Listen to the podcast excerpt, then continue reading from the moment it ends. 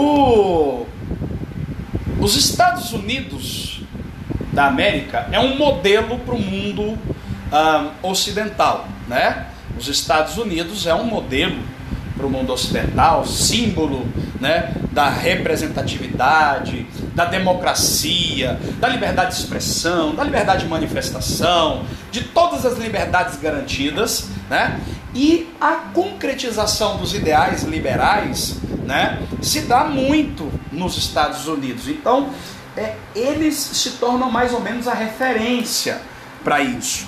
Embora que a democracia norte-americana, a democracia estadunidense, era questionada. Né? Até mesmo um filósofo chamado Alexis de Tocqueville né? é um cara que questiona a, a democracia estadunidense. Né? Se você pensar, por exemplo, que Donald Trump foi eleito ah, perdendo no voto popular, mas ele foi eleito vencendo no voto dos delegados, a pergunta que se faz geralmente é: então, no final das contas, qual é a representatividade que nós temos para uh, a população.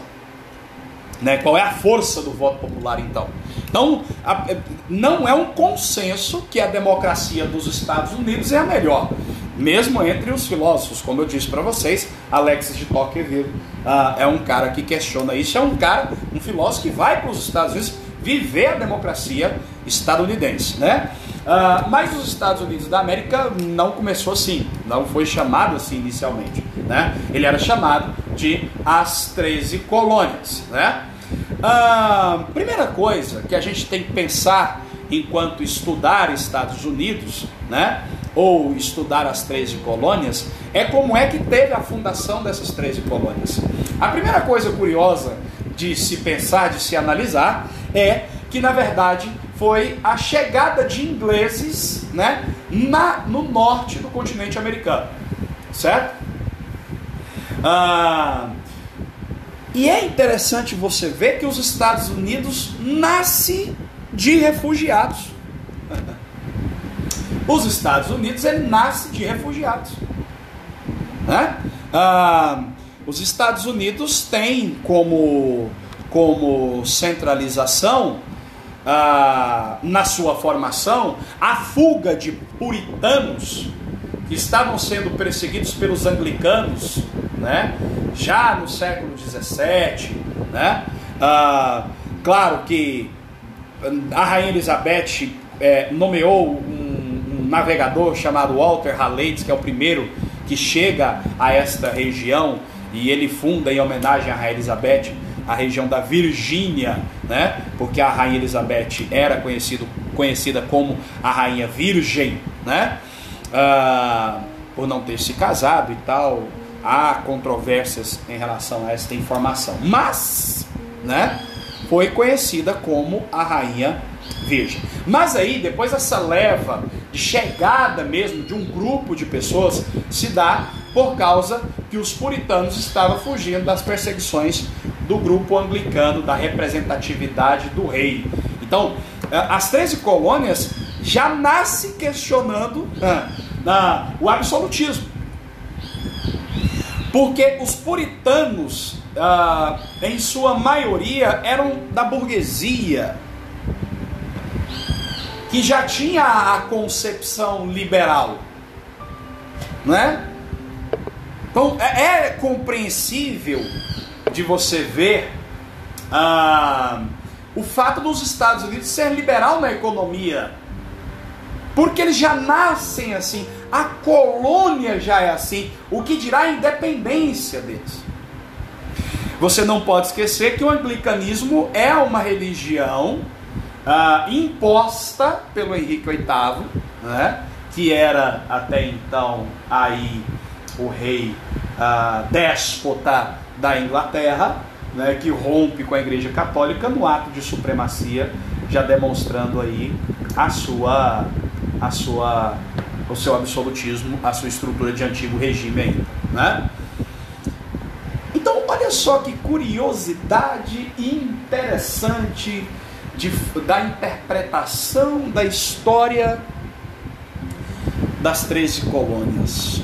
As 13 colônias foram formadas por refugiados. Esta é a coisa mais interessante que a gente poderia ter diante dessa história. As 13 colônias foram formadas por refugiados. Que é interessante para a arrogância do presidente Donald Trump, no mínimo, é a falta de conhecimento histórico de sua própria nação.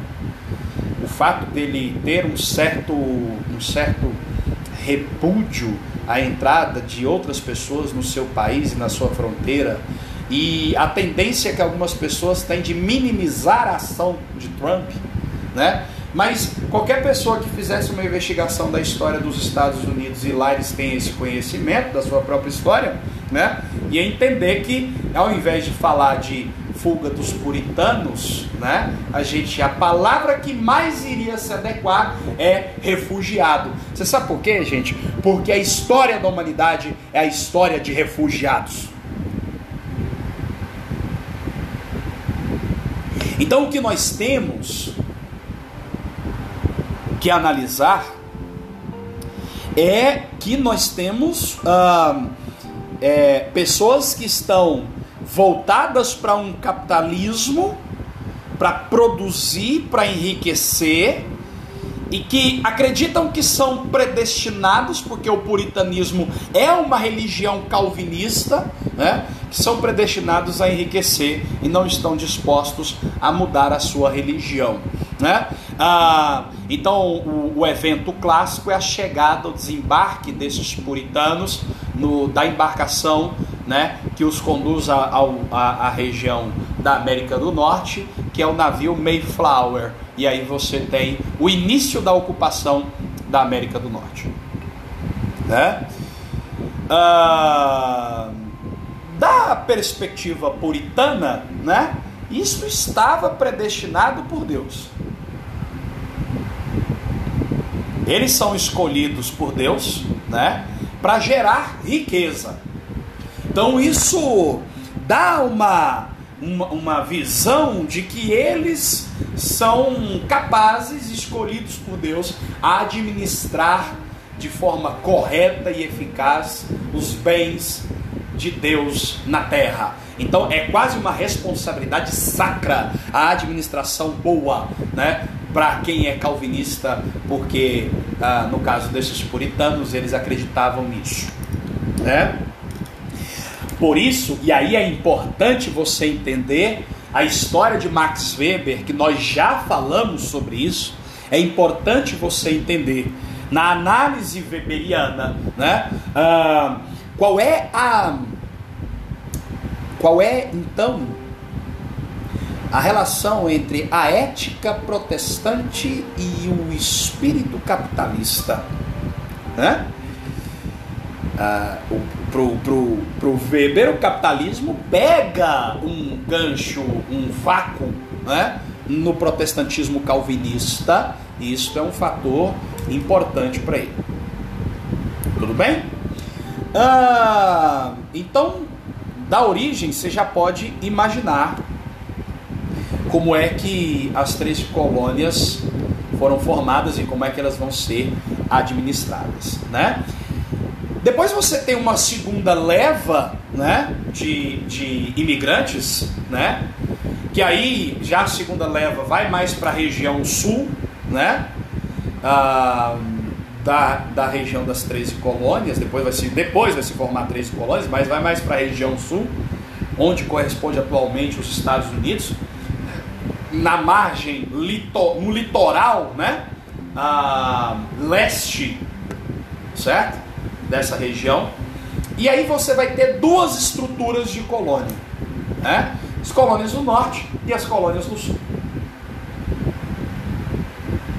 Esta rivalidade é uma coisa interessante a rivalidade que você tem entre o norte e o sul do, dos Estados Unidos, porque tem uma raiz histórica, né?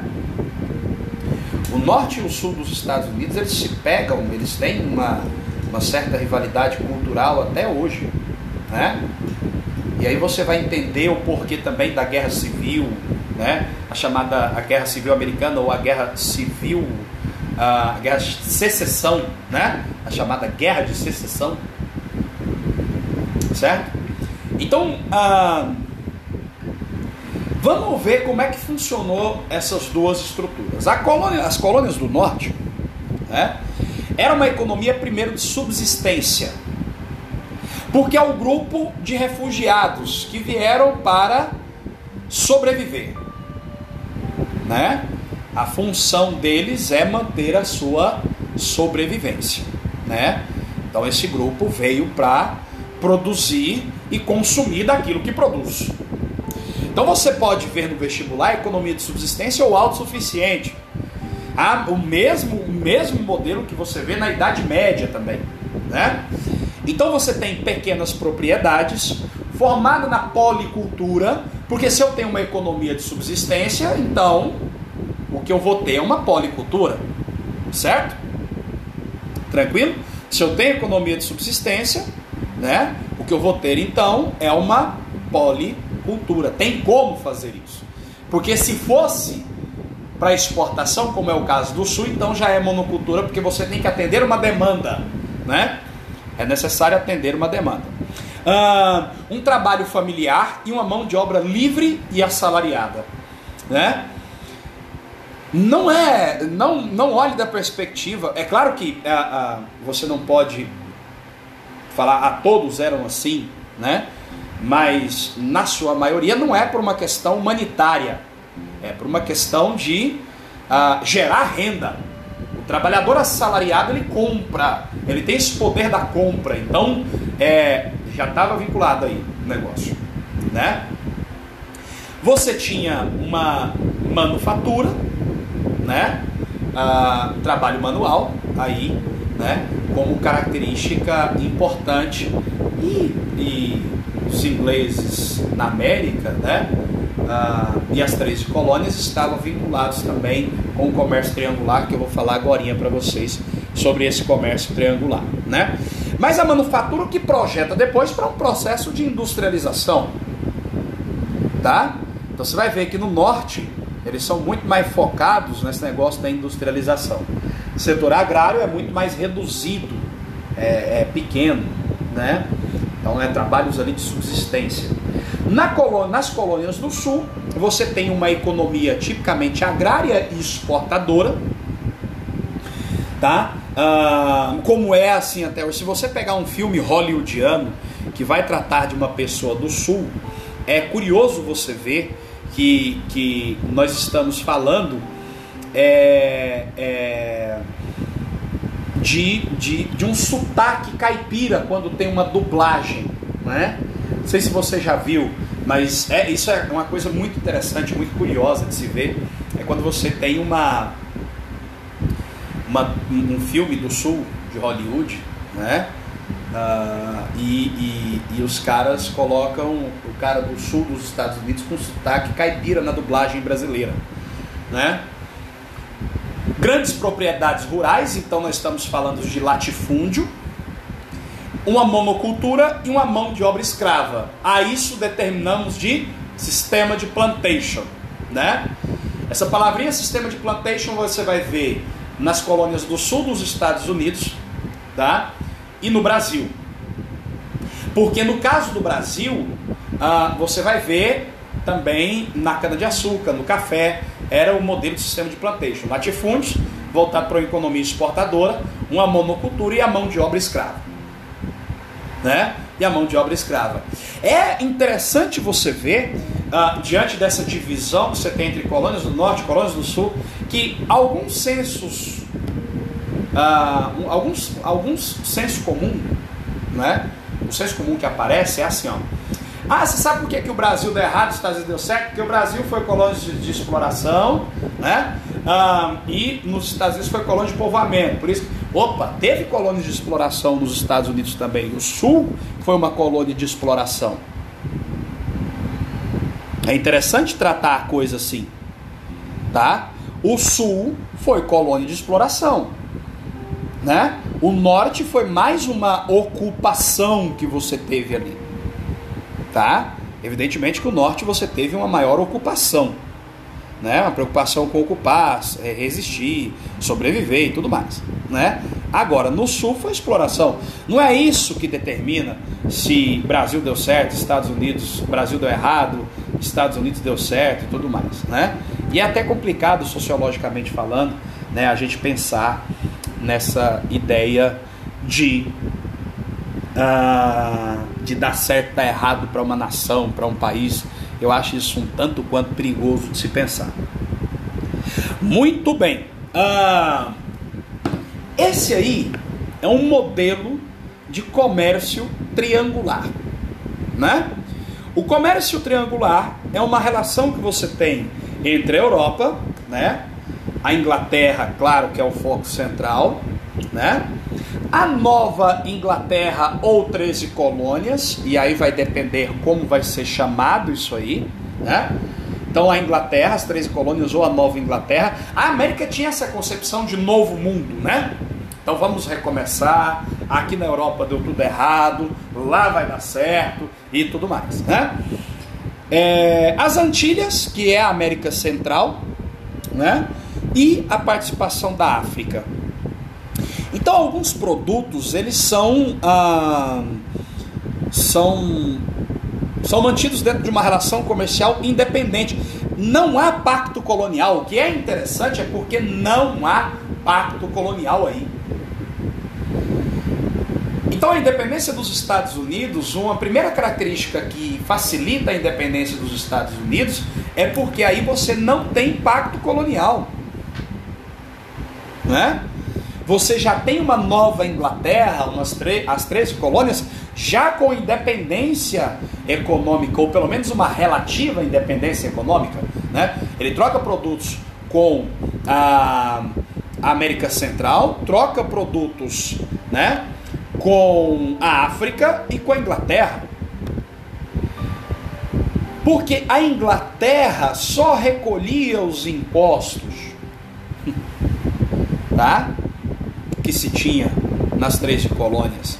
Mas ela não exigiu um pacto colonial, pelo menos por enquanto. Então, os produtos que são é, trocados aí, os produtos que estão em jogo nessa relação comercial, são produtos manufaturados que partem da Inglaterra para as 13 colônias, né? Você vai ver o açúcar que sai das Antilhas, né, das regiões centrais para a Inglaterra, né? O rum que parte das 13 colônias e vai para a África, enquanto a África vai mandar os seus escravos para essas Antilhas, né? E isso tudo está diretamente conectado. E a atividade comercial no Atlântico, o negócio está fervendo né? Ah, o bicho tá pegando ali. A atividade comercial no Oceano Atlântico tá, tá, tá, o bicho tá bala, né? Ah, não seria razoável para qualquer governante inglês tentar interromper esse tipo de coisa, né? Não seria algo mais saudável a se fazer de qualquer governante inglês diante dessas, dessas, dessas trocas comerciais que estava favorecendo todo mundo. Né? Então, é, é, é, eu espero que você tenha entendido, já que com o comércio triangular, embora que há uma vertente de historiadores que questionam esse comércio triangular, que talvez não é tão triangular assim. Né? Porque, de forma indireta, Brasil tem participação nessa história, América do Sul também. Né? Então, você tem um, um, um pouco mais do que um comércio triangular né, você já tem uma atividade comercial né, um pouco mais intensa e, e, e que se expandia mais. Mas o foco central é África, Inglaterra, 13 colônias e as Antilhas. Tá claro? Bom, e aí você pode buscar as mais diversas imagens na internet para comércio triangular, que também te facilita. Bom, o que acontece é que a metrópole, isto é, a Inglaterra, estava muito desejosa de reforçar laços coloniais, né?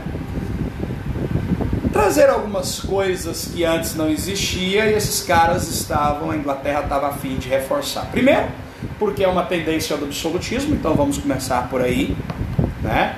É uma característica do absolutismo, o reforçar laços coloniais, né? Segundo, porque você teve alguns eventos ali na Inglaterra e um deles foi a Guerra dos Sete Anos, tá? Se você quiser anotar o que foi a Guerra dos Sete Anos, foi um conflito entre Inglaterra e França. Ah, um conflito entre Inglaterra e França pela região mais ao norte da América do Norte, isto é, o Canadá. A Inglaterra vence o conflito, mas fica para ela um déficit para os cofres da coroa, né? Então, a primeira coisa, a metrópole vai querer reforçar esses laços coloniais, porque a Guerra dos Sete Anos e vários outros fatores vão deixar um prejuízo para a Inglaterra e ela não está afim de perder né, dinheiro, a coroa não está afim de perder dinheiro. Então eles começam uh, a olhar para as 13 colônias sob uma nova perspectiva. A burguesia inglesa passava a ver a América como fonte de matéria-prima e um potencial mercado consumidor. Né? Isto é, estamos caminhando para uma revolução industrial. Né? Então a burguesia inglesa olha fala: peraí, nós temos uma colônia lá e que nós não estamos aproveitando dessa colônia. Vamos pensar em aproveitar essa colônia aí. Né? Então vamos olhar de uma forma um pouco diferente. Certo? A coroa inglesa já vai lá e ratifica esse pensamento e já começa gradativamente a impor algumas coisas como uma forçação de um pacto colonial que antes não existia. Né? Então você tem, primeiro, o aumento de impostos sobre a colônia, que vai ser o fator preponderante para gerar um descontentamento aí. Né? É... Os caras são liberais, gente. Os caras estão produzindo, né? O pessoal das 13 colônias são ingleses ou descendentes de ingleses sabe como é que a banda toca na Inglaterra, tem um pensamento muito semelhante, né? Para depois a Inglaterra chegar lá, é quase que eles veem isso quase como uma traição, um negócio desse. Claro que corrobora também porque os caras já estão descontentes por causa da, da perseguição do anglicanismo ao puritanismo. Mas o fato é que na questão econômica esquece as divergências religiosas e a galera olha para as 13 colônias e fala: ó, ali tem um mercado consumidor que pode comprar os nossos produtos e facilitar a nossa economia aqui na Inglaterra para girar o negócio. Né? E lá tem matéria-prima. Então, bora ativar esse negócio de pacto colonial aí, por favor. Né? Bom, ah, aí o que, que acontece? Começa gradativamente a ter aumento de impostos sobre as colônias. Então você coloca primeiro, lei do melaço, né? Lei do melaço é um aumento da tributação sobre o melaço, sobre o açúcar. Porque você vai ver que há uma troca comercial, né, entre Antilhas e o sul do, das 13 colônias, né, com esse negócio aí a sul e norte, né? Todos eles, né? Com esse negócio do, do açúcar, do melaço, né? Essas regiões trocavam produtos, então as Antilhas mandavam para as 13 colônias o melaço, o açúcar, né? Enquanto recebia pescado e cereais dessas 13 colônias, né? Que, que o governo inglês faz? Malu, os malucos da Inglaterra, o rei da Inglaterra, vai lá e aumenta o imposto essa até que passou. Vamos lá, que passou em 1733. Esse imposto, né? Então, aumentou o imposto sobre o açúcar. Vamos lá, vamos negociar com a galera, vamos ver o que, que vai fazer, né? Depois veio o ridículo da lei do selo em 1765, né? 32 anos depois vem a lei do selo. Você vê que o negócio vai gradativamente, né? vai um processo aí gradativo. Né? A lei do selo.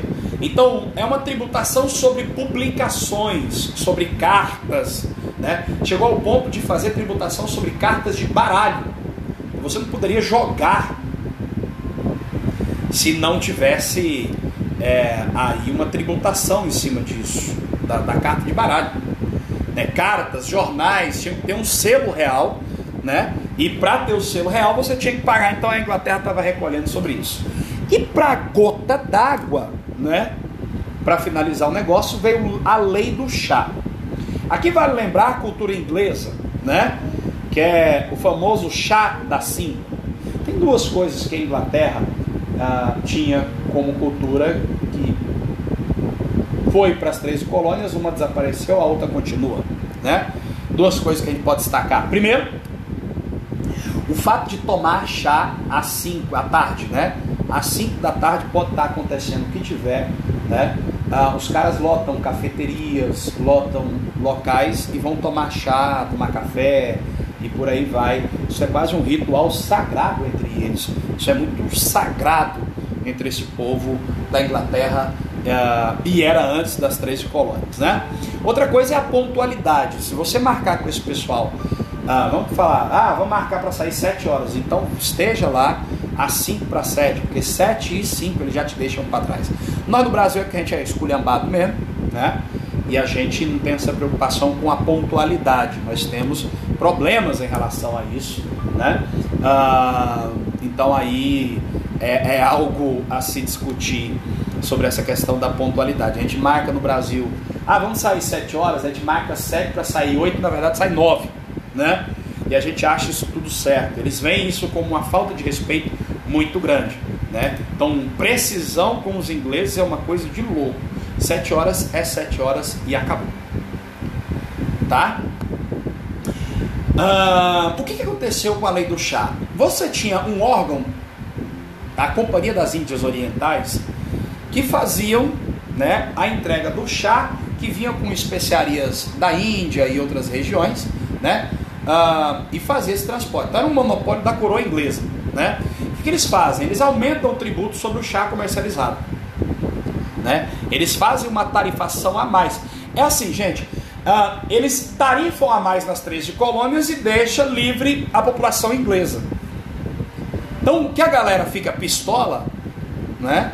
É sem entender é porque que no nosso no nosso lado aqui nós somos ingleses, caramba. Por que, que a gente tem que pagar mais? Né? Esse pessoal que ocupava as 13 colônias, eles se consideravam ingleses. Tanto é que quando você tem o fluxo da independência, né, o movimento de independência nas 13 colônias, teve gente das 13 colônias que fez oposição porque eles se sentem ingleses.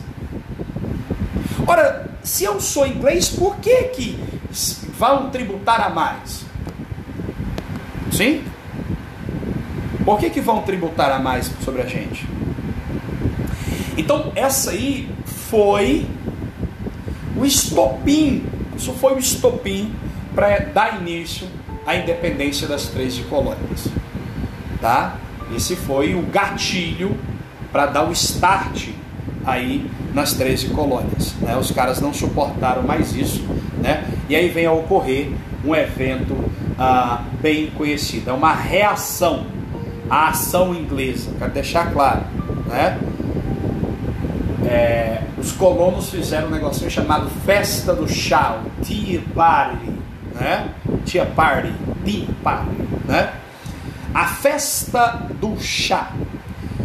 Tinha um carregamento de chá no porto de Boston e eles pegaram esse carregamento de chá, ou jogaram em alto mar, carregamento de chá em inglês, ou tacaram fogo.